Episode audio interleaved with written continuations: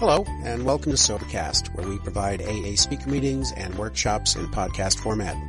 We're an ad-free podcast, and if you enjoy listening, please help us be self-supporting by visiting SoberCast.com, look for the donate link, and drop $1 or $2 into our virtual basket. We hope you enjoyed the podcast. Have a great day.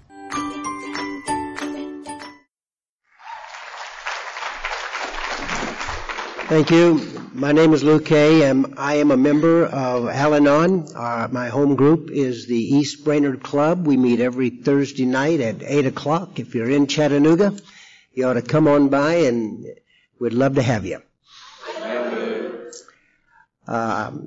It's exciting to follow speakers like this and realize how much trouble you're in. They're just outstanding. It's amazing, but the years of experience they bring, the honesty they bring, the insight they bring, it's just gripping. It's just gripping. Let me jump right into this and share with you what is on my mind. I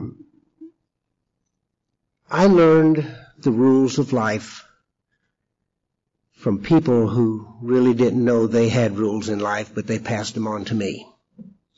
And I learned them well, even if they weren't very effective. But when you're little and you're surviving in a home where there's a lot of craziness, anything that works you hang on to. And I've sort of adopted a bunch of rules. And when I finally became an adult, I realized I was very much like Evel Knievel. I had this idea about how life should be lived, and I kept thinking I knew how to live life. Evel Knievel, the reference to him is he kept thinking he could jump the Grand Canyon, and he almost made it. So he decided he needed a bigger bike. I would have suggested give up the Grand Canyon. But that was the way I lived my life, was I followed the rules I had when I was a kid growing up. We had things like, we're loyal to you no matter what you do, no matter what happens, we're with you. We keep secrets. You ever heard of, never had any of that happen? We don't talk about what happens in the family. We keep that inside the family. We pretend like it didn't happen.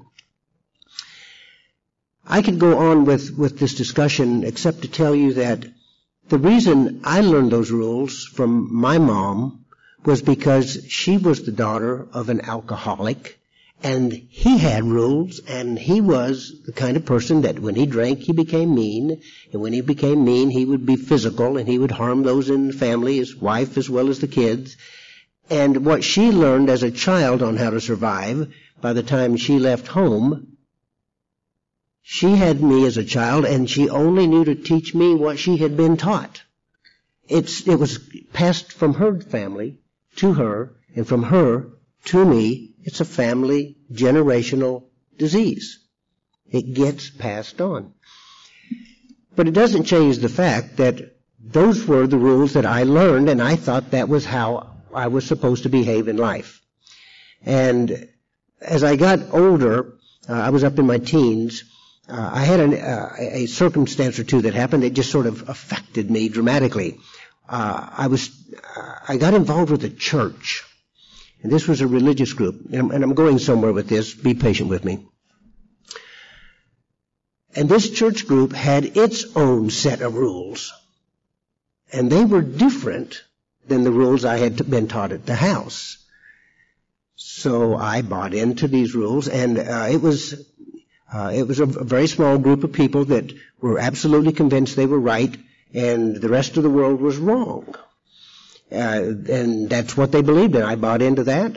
And they told me a lot of things about what God was like, how to live your life, what you're supposed to believe, how do you know if you're okay, saved. That's the term we would have used, saved.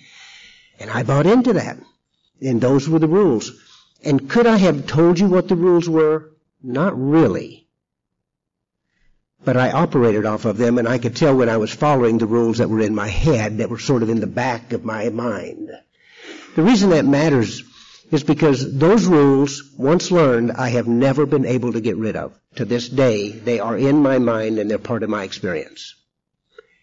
Even though I have a bigger motorcycle and a larger black jacket, I still can't get across the canyon.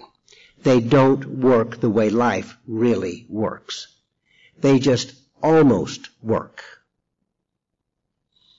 So when I came into Al-Anon, by the way, one of the luckiest things that ever happened to me was I got married to someone who was drinking, ended up needing to go through a recovery process because of the drinking.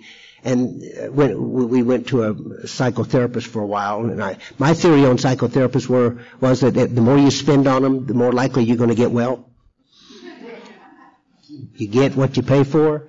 But the only thing that I guess I really remember out of those sessions that were there is it seems to me in my mind there was a conversation where it said to the alcoholic, you need to go to AA, and looked at me and said, you need to go to Al-Anon.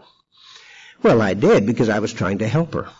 I understood that the rules were, if I love you and if I care about you, this is how I'll interact with you, and if you get in trouble, I'll cover it up.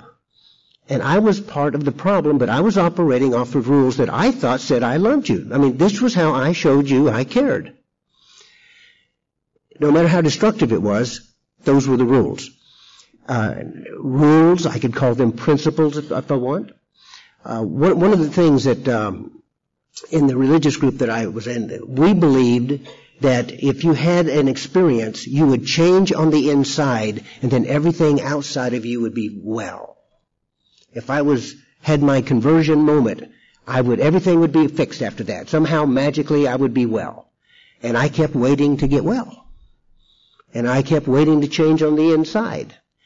I went on to seminary with that church. I graduated from seminary. I became a pastor of a church. And I kept waiting for my insides to change and for everything to get well. And one day I finally stood in the pulpit and I just said, you know, I stand up here talking to you about things and how to be saved and how to live, and I'm not sure I have what it takes to make it myself. I don't know that I will make it. Shortly after that, I resigned from the church, and I was adrift in life. Well, for about 10 years after I got out of the church, I lived as, pretty much got out the Bible and said, if it said thou shalt not, I decided to give it a try. It's just kind of like a checklist. It kind of gets you through it. And I thought I was winning. I thought I finally was having a good time in life, and that didn't pan out because I was still operating off of rules, principles that don't work the way life really works. And so when I finally got married and I ended up in Al-Anon, I got into Al-Anon because I was still operating off of some old rules even though I had some new information. And I very much was trying to be a good Al-Anon because I needed to help her. And I had some great ideas. And they almost worked in my mind. They never did anything inside her. Eventually, with time, I finally got to the point where I hit a bottom, and I was just whipped. And I came back to Al-Anon in the year 2000, thereabouts, and I've been consistent with Al-Anon ever since. And I came back, and I was there this time, because I'd gotten in one time, and while I was in Al-Anon, she got sober, and for 5 years, she didn't have a single drink. She was totally miserable, but I was in bliss. Something I had done worked. She later on said it was the 5 most miserable years of her life. So we came to Chattanooga. We were in L.A. at the time. We came to Chattanooga. And I started Al-Anon again because she had gone ahead and started drinking again. And this time I was here. I was back to stay, and I'm still here. But one of the things that happened was I was going to Al-Anon meetings, and I was reading from the books and the literature of Al-Anon, but I wasn't changing. I was going, but I wasn't different. My insides still did not match my outsides. I looked great out here, but inside I just wasn't okay. And the point that I'm making on this is that I needed a change, and I needed a change that was worked for me, because until my insides changed, I was going to be one very miserable man. So I stumbled along, and one day in a meeting, they were talking about a concept called detachment. I said, I've heard you talk about that. Would you give me some examples of how you detachment a person? And they went around the table, and each one of them gave a quick story of how they actually practiced detachment with someone in their life. I had my pencil, I pulled it out, and I wrote down their examples. And I went back to work, and I went home, and I dealt with my family, and I practiced on them. Now, I didn't do a good job when I first started, but I heard somebody one time say that if it's worth doing, it's worth doing poorly. I heard it again today, and I still believe that, because I did it so poorly that it was just barely done. I'll give you an example. My wife's last time to drink, she came, I told her, I said, all right, I'm going to practice detachment. And that means that I will do nothing whatsoever under any circumstances, be it life or death, to help you. Now, I missed the part about love, but I got the part about detachment. And she came, she was standing at the top of the stairs. She said, well, would you take me to a treatment center? I said, okay, I'll do that. So we got in the car, we drove to the detention center, and I said, well, on the way, I said, which one? I'm not choosing. Okay, she named one. We got there, she said, would you help me inside? I'm struggling. I'm physically unable to hardly walk. I said, no, I won't do that. I'm detaching. Real story. She said, well, would you ask one of them to come out and get me? Okay, I'll do that. I went in, I got one of the people to come out. They helped her in, and they said, we need you to fill out this paperwork. I said, not me. I'm detached. My wife did her best to fill in the paperwork, literally. Finally, they got it finished and said, we need you to sign. I said, I'm not signing anything. I'm detached. So she signed it. And they looked at me and they looked at her and they said, we're going to put her in your car and you are no longer involved. You're just going to drive her to the center. You're going to take her in and we want you to leave. And you can practice your detachment. They didn't say that, but that was the attitude.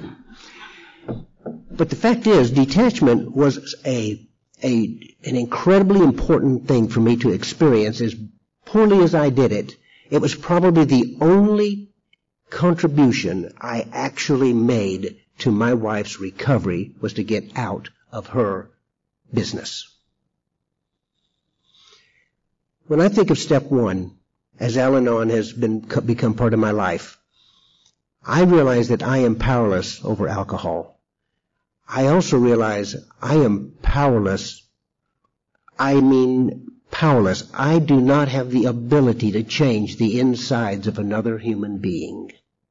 And that is what I had been trying to do all of my life, was to change you so that you would be okay in some way, and I could be okay because you were okay, because unless you were okay, my rule said I wasn't. Detachment.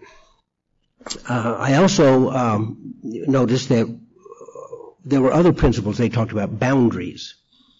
So I went into a meeting and I said, you talk about boundaries in Al-Anon. Would you tell me how you do boundaries? I had my pencil and paper ready. We went around. I said, by the way, not that I was trying to be controlling. By the way, I would like for you to give me an actual example of what you did and how you did it. I wrote that down, and I started practicing boundaries. And at first I thought boundaries were for them, whoever them was. And then I found out boundaries were all about me. Where am I? What do I do? What will I do? Not do? How will I do it? How will I not do it? Because this is what I believe and this is what I need. It was interesting to see using those on the job. It was interesting using those with my family. But the point is that I actually found that when people would tell me how to do it and I went out and did it, things happened. Before this, I would think about it and I would hope you would finally change. There's a big difference in those two. I learned the rules of life wrong. I came into Al-Anon and you started sharing with me new principles, new rules, and how to do those. Now, I still have the old rules, but today I have a choice I've never had. I can use the new rules and the new tools instead of the old rules and the old tools, even though I have both in my mind now. And sometimes the old rules still show up. They still come back, but I have a choice that I didn't have before. And someone told me one time, the company I work for, the company I used to work for as of yesterday, they gave me some training, and one of the things they trained us on was with a psychologist. We were a pretty sick bunch. We needed a lot of help. And they said, one definition of mental illness is a lack of choice. If you have one answer to every question, something's wrong, and it won't work very well. And Al-Anon started giving me choice where I had never had choice. Because I actually knew the rules of Al-Anon. I could not know the rules that I had been taught as a child, and I didn't really understand the rules I was taught when I was in that church. I couldn't have articulated those. So as I went through this, and this is the point that I would like to get to on this, is I found that when I look back on this, I was so caught up in relationships that were all tangled and gnarled and I would actually get a buzz off kind of a high off of rescuing. I don't know if you've ever been there. Wow, I really bailed her out of that one. One time, my wife came to get me at the airport. It was wintertime. It was raining in Chattanooga. I got off the plane. I was in L.A. at the time. I got off the plane. We were engaged. Well, we were dating at the time, I think, actually. I don't know if we were engaged or we weren't married. I remember that much. The point being is that I get off the plane, I walk down the concourse, and there she stands, the woman of my dreams, and she's soaking wet up to her neck and dripping on the floor. And it's cold, and she's sitting there like this, standing there.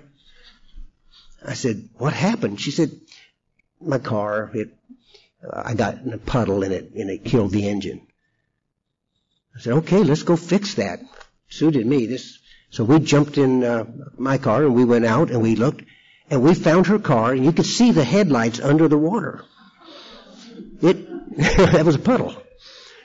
Well, guess who's going to try to fix this? That's exactly right. But the point being is that I found that I don't have to fix other people anymore because I can't fix another person's insides. They have to fix themselves. I have to fix myself. The other thing that I discovered was I couldn't fix myself. That was a shock, by the way. I was a little dismayed by that because if I can't work on you, what is this thing about me not changing me? And it turns out I need help. By myself, I can't do it, but with you, I can do amazing things and change. I will not be successful in this program by myself. I need sponsors. I need sharing partners. I need people in meetings that will tell me the truth. I need people that will sometimes just listen to me and say, "Oh, my God, I can't believe he's saying that." But they let me, because in Al-Anon there were no musts. And in the church I came from, everything was a must. Today, I have some choices that I did not have in the past, and it makes a difference. So I sort of had this intoxication or this euphoric experience. I had this high. I get this buzz off of fixing people, off of being a hero, after being the rescuer. And I look back, it was the way it was in our family. You know, when they were going crazy and I was doing the right things, I was Wonderful Lou. It's kind of like it was in the church. Oh, when you do the things we tell you and you do them that way, it doesn't matter if it works for you. You're a Wonderful Lou. And I'd get a little buzz off that praise. But I never changed on the inside, and it didn't really work very well. And I couldn't seem to let go of that. I couldn't change me without you. This euphoria that I'm talking about, though, is the topic that I wanted to bring up. And that is, I needed to detox from relationships as much as the alcoholic needed to detox from their chemicals. I was as hooked on having a relationship that met my unspoken game, the rules I knew how to play, as they were on their game with hiding from life behind alcohol. I was hiding behind you. I was hiding behind them. I was hiding anywhere except having to deal with myself. I needed you because I could not accept myself. So this idea of detox, a spiritual experience for me, is that I have found that when I started practicing detachment, and when I started practicing boundaries, and when I started practicing letting go of my expectations, and when I actually started literally, physically interacting with you, so I was no longer practicing, where I was practicing acceptance instead of expectations, I started finding my relationships just changed. Now, that's an important point for me because I had been working the steps. I've worked all 12 steps multiple times. And I have done them in sequence. But I have not experienced the 12 steps in sequence. They happened when they happened. I actually experienced step 11 before I ever got an experience with the other steps. And the only way I can tell you that worked was they had an 11-step meeting in Chattanooga every Sunday night at 8 o'clock, and for 1 hour they practiced doing step 11. So I showed up. I went to some place to go hide. And I practiced step 11 with them for 2 years. The thing that kind of bothered me was it started working. I didn't have a God. I didn't believe in a higher power. I believed in you. I believe you did. I believe I could trust you to be an influence on me. But because I actually did what they suggested, the way they suggested it long enough, it started changing how I interacted on the job. It started changing how I interacted in my marriage. It started changing how I interacted with my dad, by practicing these principles, not hearing about them, not thinking about them, not doing. I didn't change on the inside first, but I started doing the very things that they suggested worked for them. It started working for me. And I can tell you today that it has made a tremendous difference because today I am pretty much, not totally, but I'm pretty much okay with me. Whether you're okay with me or not still matters, but it's not sufficient any longer. The other thing that I would say is that there are people that over the last couple of years have said, hey, Lou, you know, that stuff you talk about, that detox, that Al-Anon detox, not the AA detox. I'm not talking about alcohol. I'm talking about me and my craziness and my relationships that I get buzzed off of. The drama was just intoxicating at times. Even though it was scaring me to death, it was still a buzz. And, you know, I'm a broken thinker. When I was a kid, I was about 8 years old, and I was up in a haymow, and there was a girl there that lived next door to us, and I wanted to show her that I was Tarzan, so I grabbed a piece of twine and I swung out the door of the haymow, and it didn't hold up. So I plunged all the way down and landed on a bunch of tire rims, and I broke both arms, and I looked down and I said, oh my, there are new angles. I have an extra elbow right here right now. It just looked kind of different. And I thought, well, I'll never do that again. I was 35 years old. I went up to a set of cliffs up on Chickamauga Lake in Chattanooga, Tennessee, and I looked down because I had heard people had always jumped off those cliffs, but no one knew anybody. I said, I'll do that. The people in the boat were small. Looking down, they were small. There was something wrong with this. But I was so afraid of not jumping because of what they would think, I just leaped. It wasn't one of those good decisions. You know, they pulled me out of the water. The bleeding finally stopped. You know, it was stuff like that. I'm a broken thinker. I sometimes think I've learned my lesson, and all I'm doing is waiting to let it show up in some other way. It happens in my life. So people have said, hey, we really, you know, some of the things you're sharing, that how you got this sense of how to finally start practicing, literally, not just talking about it. They said, would you share that with us? So I have done that, and I'd like to share it with you just briefly. And that's the whole purpose, because when folks come to me and I say, would you do the 12 steps? I say, well, yeah, but why don't we do this, why don't we do some detox first? Not alcoholic detox. Al-Anon, relationship detox. I said, okay, let's try it. So let's try it for a session or two, and we'll get together. And I'm the kind of guy that I will come up with crazy stuff on my own. I'm a broken thinker. I get creative. I can improve on something. I've got a really good idea. Let me help you with that. So I have a book called Courage to Change. You're familiar with it? I use it. I say, now here's what we're going to do. I know that detachment is one of the most important things I ever learned in Al-Anon. Yeah? Why don't we just talk about it? I'm not going to be your sponsor and tell you what to do, but I'll be a sharing partner. You can call me sponsor if you want. But let's take the courage to change and let's just sit down once a week, and we're going to read just 3 readings on detachment. We'll read the first 3. And we're going to read the first one and go real slow, because I'm a slow listener. And they'll read it out loud. We're sitting in Panera's or Starbucks, so we don't talk real loud. But we read it out loud. And then I'll say, was any of that sticky for you? Kind of stood out to you? You sort of related to that? And they'll relate to it or not. They will say, okay, let me tell you what I got out of that for me. I don't know what you're going to get out of it. I'm not here to change you. I'm powerless to change your insides. But I can take action. I can practice these principles. Then we'll come back the next week and we'll read the next 3 readings. So they'll read, I'll read, they'll read. Next week we get together, they'll read, talk, I'll read, we'll talk, then they'll read. Did you realize there's about 6 weeks worth of readings in Courage to Change? Just on, if you do 3 a week, there's about 6 weeks worth of detachment in there. But detachment is so important. In the book How Al-Anon Works, it says it is so important that even if you have to make amends later for the way you detached, detach. It's that important. After we finish going through and talking about this, by the way, each week that we come back, the only reason we read this stuff last week was we're supposed to go out and do it this week. And then when we get back together, I say, tell me how you did it this week. Oh, well, I did this, I did that. Well, I didn't do much. Okay, that's up to you. Let me tell you what I did, because I'm practicing too. What did you do this week on detachment? Well, from the 3 that we read last week. And then you would share.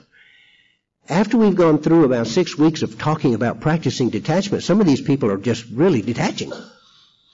They're doing it more gracefully than I did, but they are detaching. Then we move on to boundaries. And we were, by the way, in Courage to Change, there's only 2 readings on boundaries. But boundaries are just a special kind of detachment. And we'll go through that, and then we'll go out and we will practice setting boundaries for ourselves, and we come back and we talk about this. Is this making sense to you, that practicing is more important than talking? Doing something with it poorly is more important than waiting until I change on the insides and I'm ready to go get it. Practicing these principles is the mechanism that my insides finally began to change from, because I didn't have to keep reinforcing old rules that just didn't work, but I didn't know any better. I have choice today, and this allowed me to have choice over and over and over for weeks. One of the problems I had when I first came in is they would talk about something wonderful, and then I wouldn't hear any more about that for 2 months. By then, it was out of my head. I mean, it was gone. It was lost in the noise of my thinking. One of the things I can tell you about the 12 steps for me, that practicing the tools and how they're different, is when I have done the steps mechanically,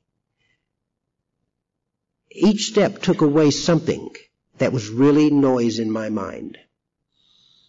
And by the time I've gone through the steps, I don't have nearly as much chatter. In fact, there are people I used to talk to in my mind called judges and cops and other things that aren't even there anymore.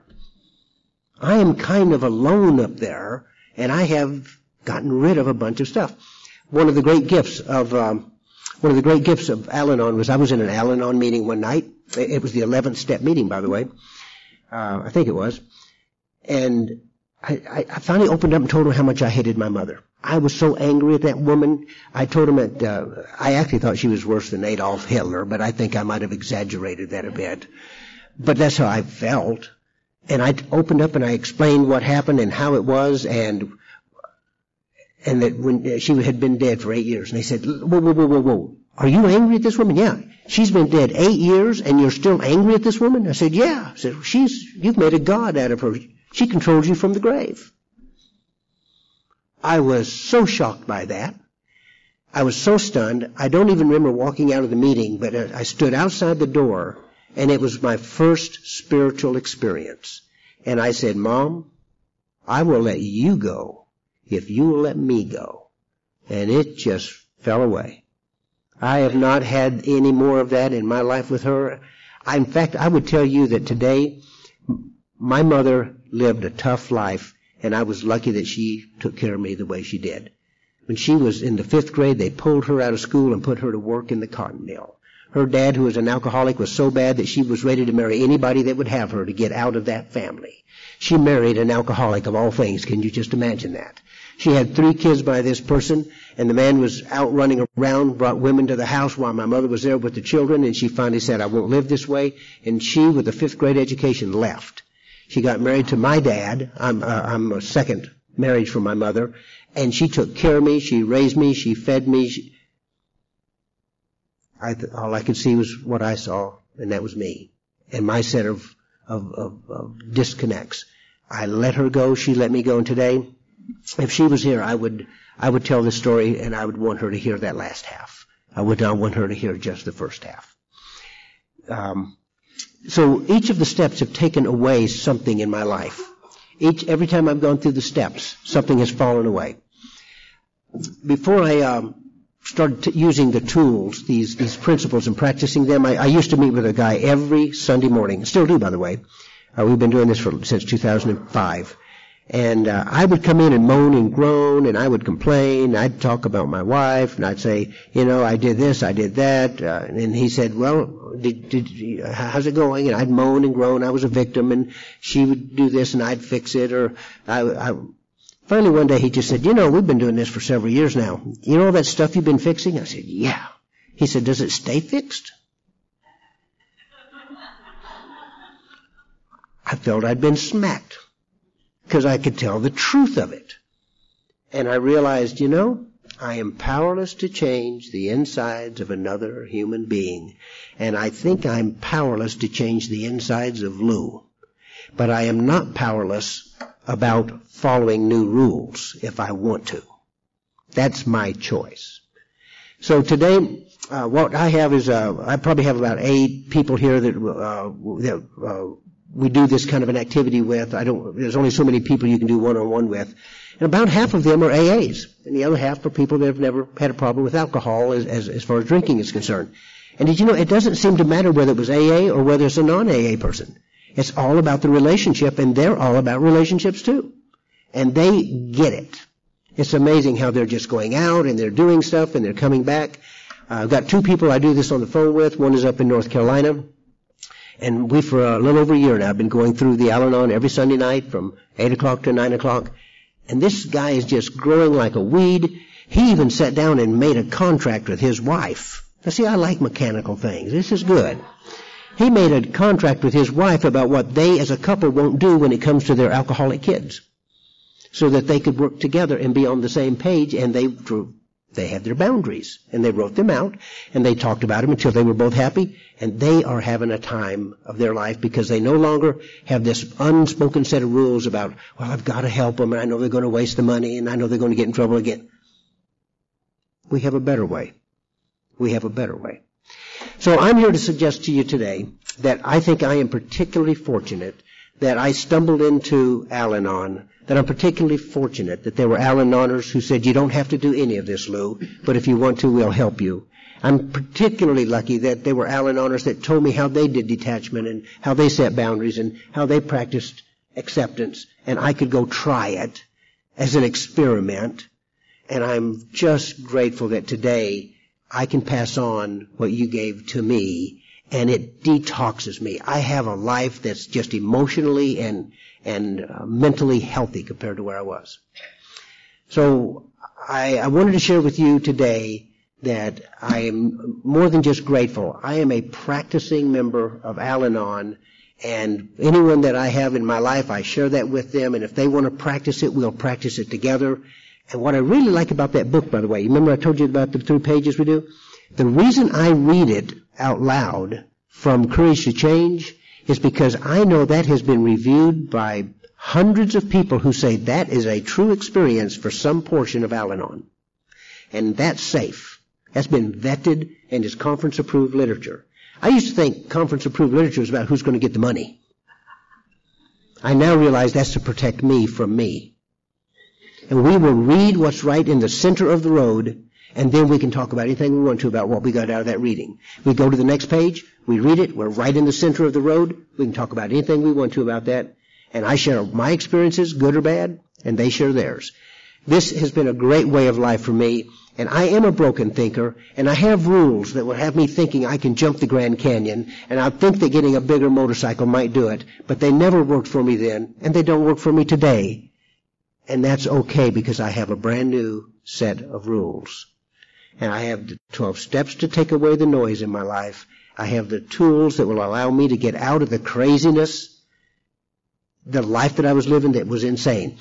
And I close with this. I never found the steps to be all they could be for me until I got out of the noise of my intoxication with my relationship. I had to get clear before I got as much as I could from the steps.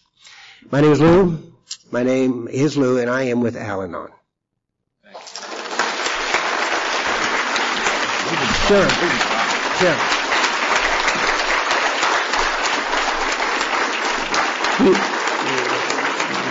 Before we dismiss, I've asked Pat if he would share a little of his experience, because he has something that's almost identical, and I'd like for you to hear it from two voices. So if you just linger a moment.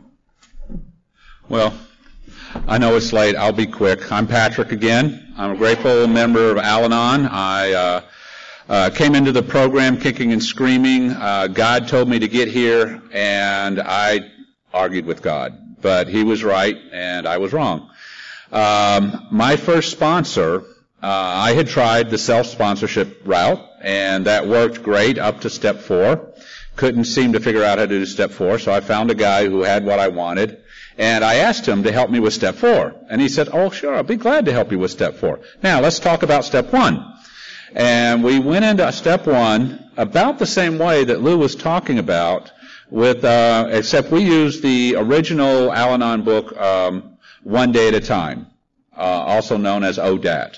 And we would go through and we would meet once a week, and actually he did a group study. There was 3 of us and him, and we would meet at a Waffle House, and we would go through a reading, the first reading on step 1, and we would read it and we would discuss it. And we would get through maybe a couple readings a week. And we would meet each week. Well, do you know how long it takes to get through step 1 on doing just 2 readings a week? It takes a long time. And I thought I'd already done step 1. I thought I knew what our powerless was. And I really, by doing it that way, I really got powerlessness. Because in Al-Anon, we have problems with this concept of powerlessness, because we don't have the incapacitations of our crazy thinking. Our crazy thinking allows us to keep things going and control things and make things happen. And so we, you know, it took a bit for me to really realize how powerless I was. Then did the same thing with step 2. Came to believe a power greater than myself. We did the same thing. Reading, talk, week after week after week after week. But I really got the sense of a power greater than myself. And that's kind of, and my sponsor asked me a question at that point. I told him, I said, well, I understand God. I know God. I was raised in a religious environment. I've had a conversion to another religion, and I really got a good idea. And he says, well, tell me about your God. And you go, well, I kind of was raised with this God that's kind of, I think he's kind of watching me and waiting for me and just watching to see what I'm going to do, and am I going to mess up, and if he's going to get me. And he says, well, okay, how's that working for you? And I go, well, I guess not too well. And he said, well, then I'd fire that God and get me a new one. And I said, okay, God, I know that you're there because too much has happened, but I'm going to release all idea of what I know about you. And that was the beginning of my spiritual awakening. At that point, I started seeing God show up in my life doing different things that I never expected. I had never seen before. And either God had always been doing those and I just didn't, I was ignoring it, or all of a sudden he started doing stuff. And I'm going, whoa. And then when I turned my life and my will over to the care of God, and I like what I heard earlier this week, this weekend, about life is a series of surrenders. And I was able, with this new understanding of a new God, I was able to surrender myself more.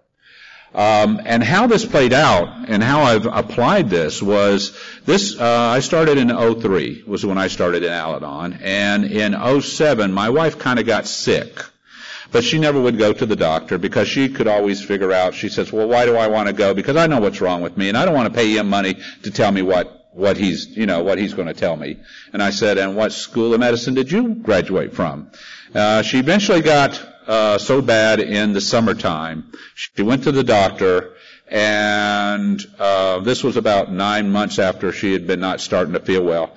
And he came back on August 28th of 2007, the diagnosis of angiosarcoma, which is a very rare but very aggressive cancer. And I asked the doctor, I says, wow. I says, well, tell me, how does this work? How do we, you know, how does the progression, what's the progression of treatment? What do you do? Then what do you do? Then what do you do? And he goes, well, that's not how we treat cancer. We look at her, we evaluate her, we see right now what's the most important thing that we need to fight. And we fight that with all we got. And then once we get past that, then we'll look at her again and look at what's the next thing to fight. And I say, so you just do the next right thing and leave the rest to God. And he goes, well, yeah, I guess so. So we did the next right thing, and it ended up that after a 3-month fight, she passed on November 22nd, 2007. And I really felt powerless. I knew powerless. But since I had had the spiritual awakening, after finishing the 12 steps with this sponsor, then I said, okay, God, I'm powerless. I really am powerless here. And we'll just walk forward with it. So I walked some more and went through and grieved her a whole year, got back into the singles world. Singles world's changed a whole heck of a lot than when I was single last time. Facebook, texting. I had to get a new cell phone plan. My cell phone plan, I was paying 20 cents a text for the one or two that I got a year or something. Not as a single. You get one or two a morning, you know. So new cell phone plan. I mean, a lot changed in my life. But what brought me to Al-Anon was this idea that I would be happy because I would make a woman in my life happy. And I needed a woman in my life. And so after a couple of years, about 3 years worth of singleness, I was starting really looking for that next wife that I could really make happy. I was still going to meetings, but I was cured. I had had the spiritual awakening. I had surrendered, and I had gone into that phase that sometimes some of us Al-Anons do, that we're cured. And so I'd ratcheted back my meetings. I was going maybe once a week. I was doing a lot of Al-Ateen service. And when you're doing service in Al-Ateen, you're really not getting a meeting. You're really, well, anyway. So I did that for a while, and I met a lady who seemed to have a lot in common with, and we dated. We dated 2-3 months, and we got married, and all of a sudden, things did not start working well. Things did not work out the way I planned. Things did not work out the way she planned. And about 9 months later, she announced that the therapist had said, yes, we know exactly what your differences are. They're very big differences, but with enough work and enough change, you both can come and meet those differences. She said, I've got a gentler, softer solution. And she left. I started going back to meetings, and I'm going, I need a white chip. And I was back in Al-Anon, and I realized through that relationship, and I almost really believe God led me through that period because I got to experience the breadth and how wide the God-sized hole in me is, because I was trying to get a woman to fill that God-sized hole.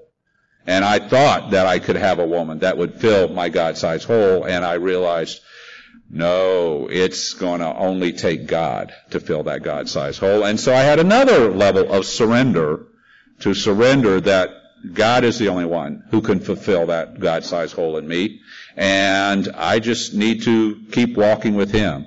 So now I'm back in the singles world again. I'm not looking for a woman to fulfill me anymore. I got God, I'm cleaning house, and I'm trying to be of service and help others. And so the way I say that is that my job description is to clean up, show up, be of service, and leave the rest to God. Thank you. I'm Patrick.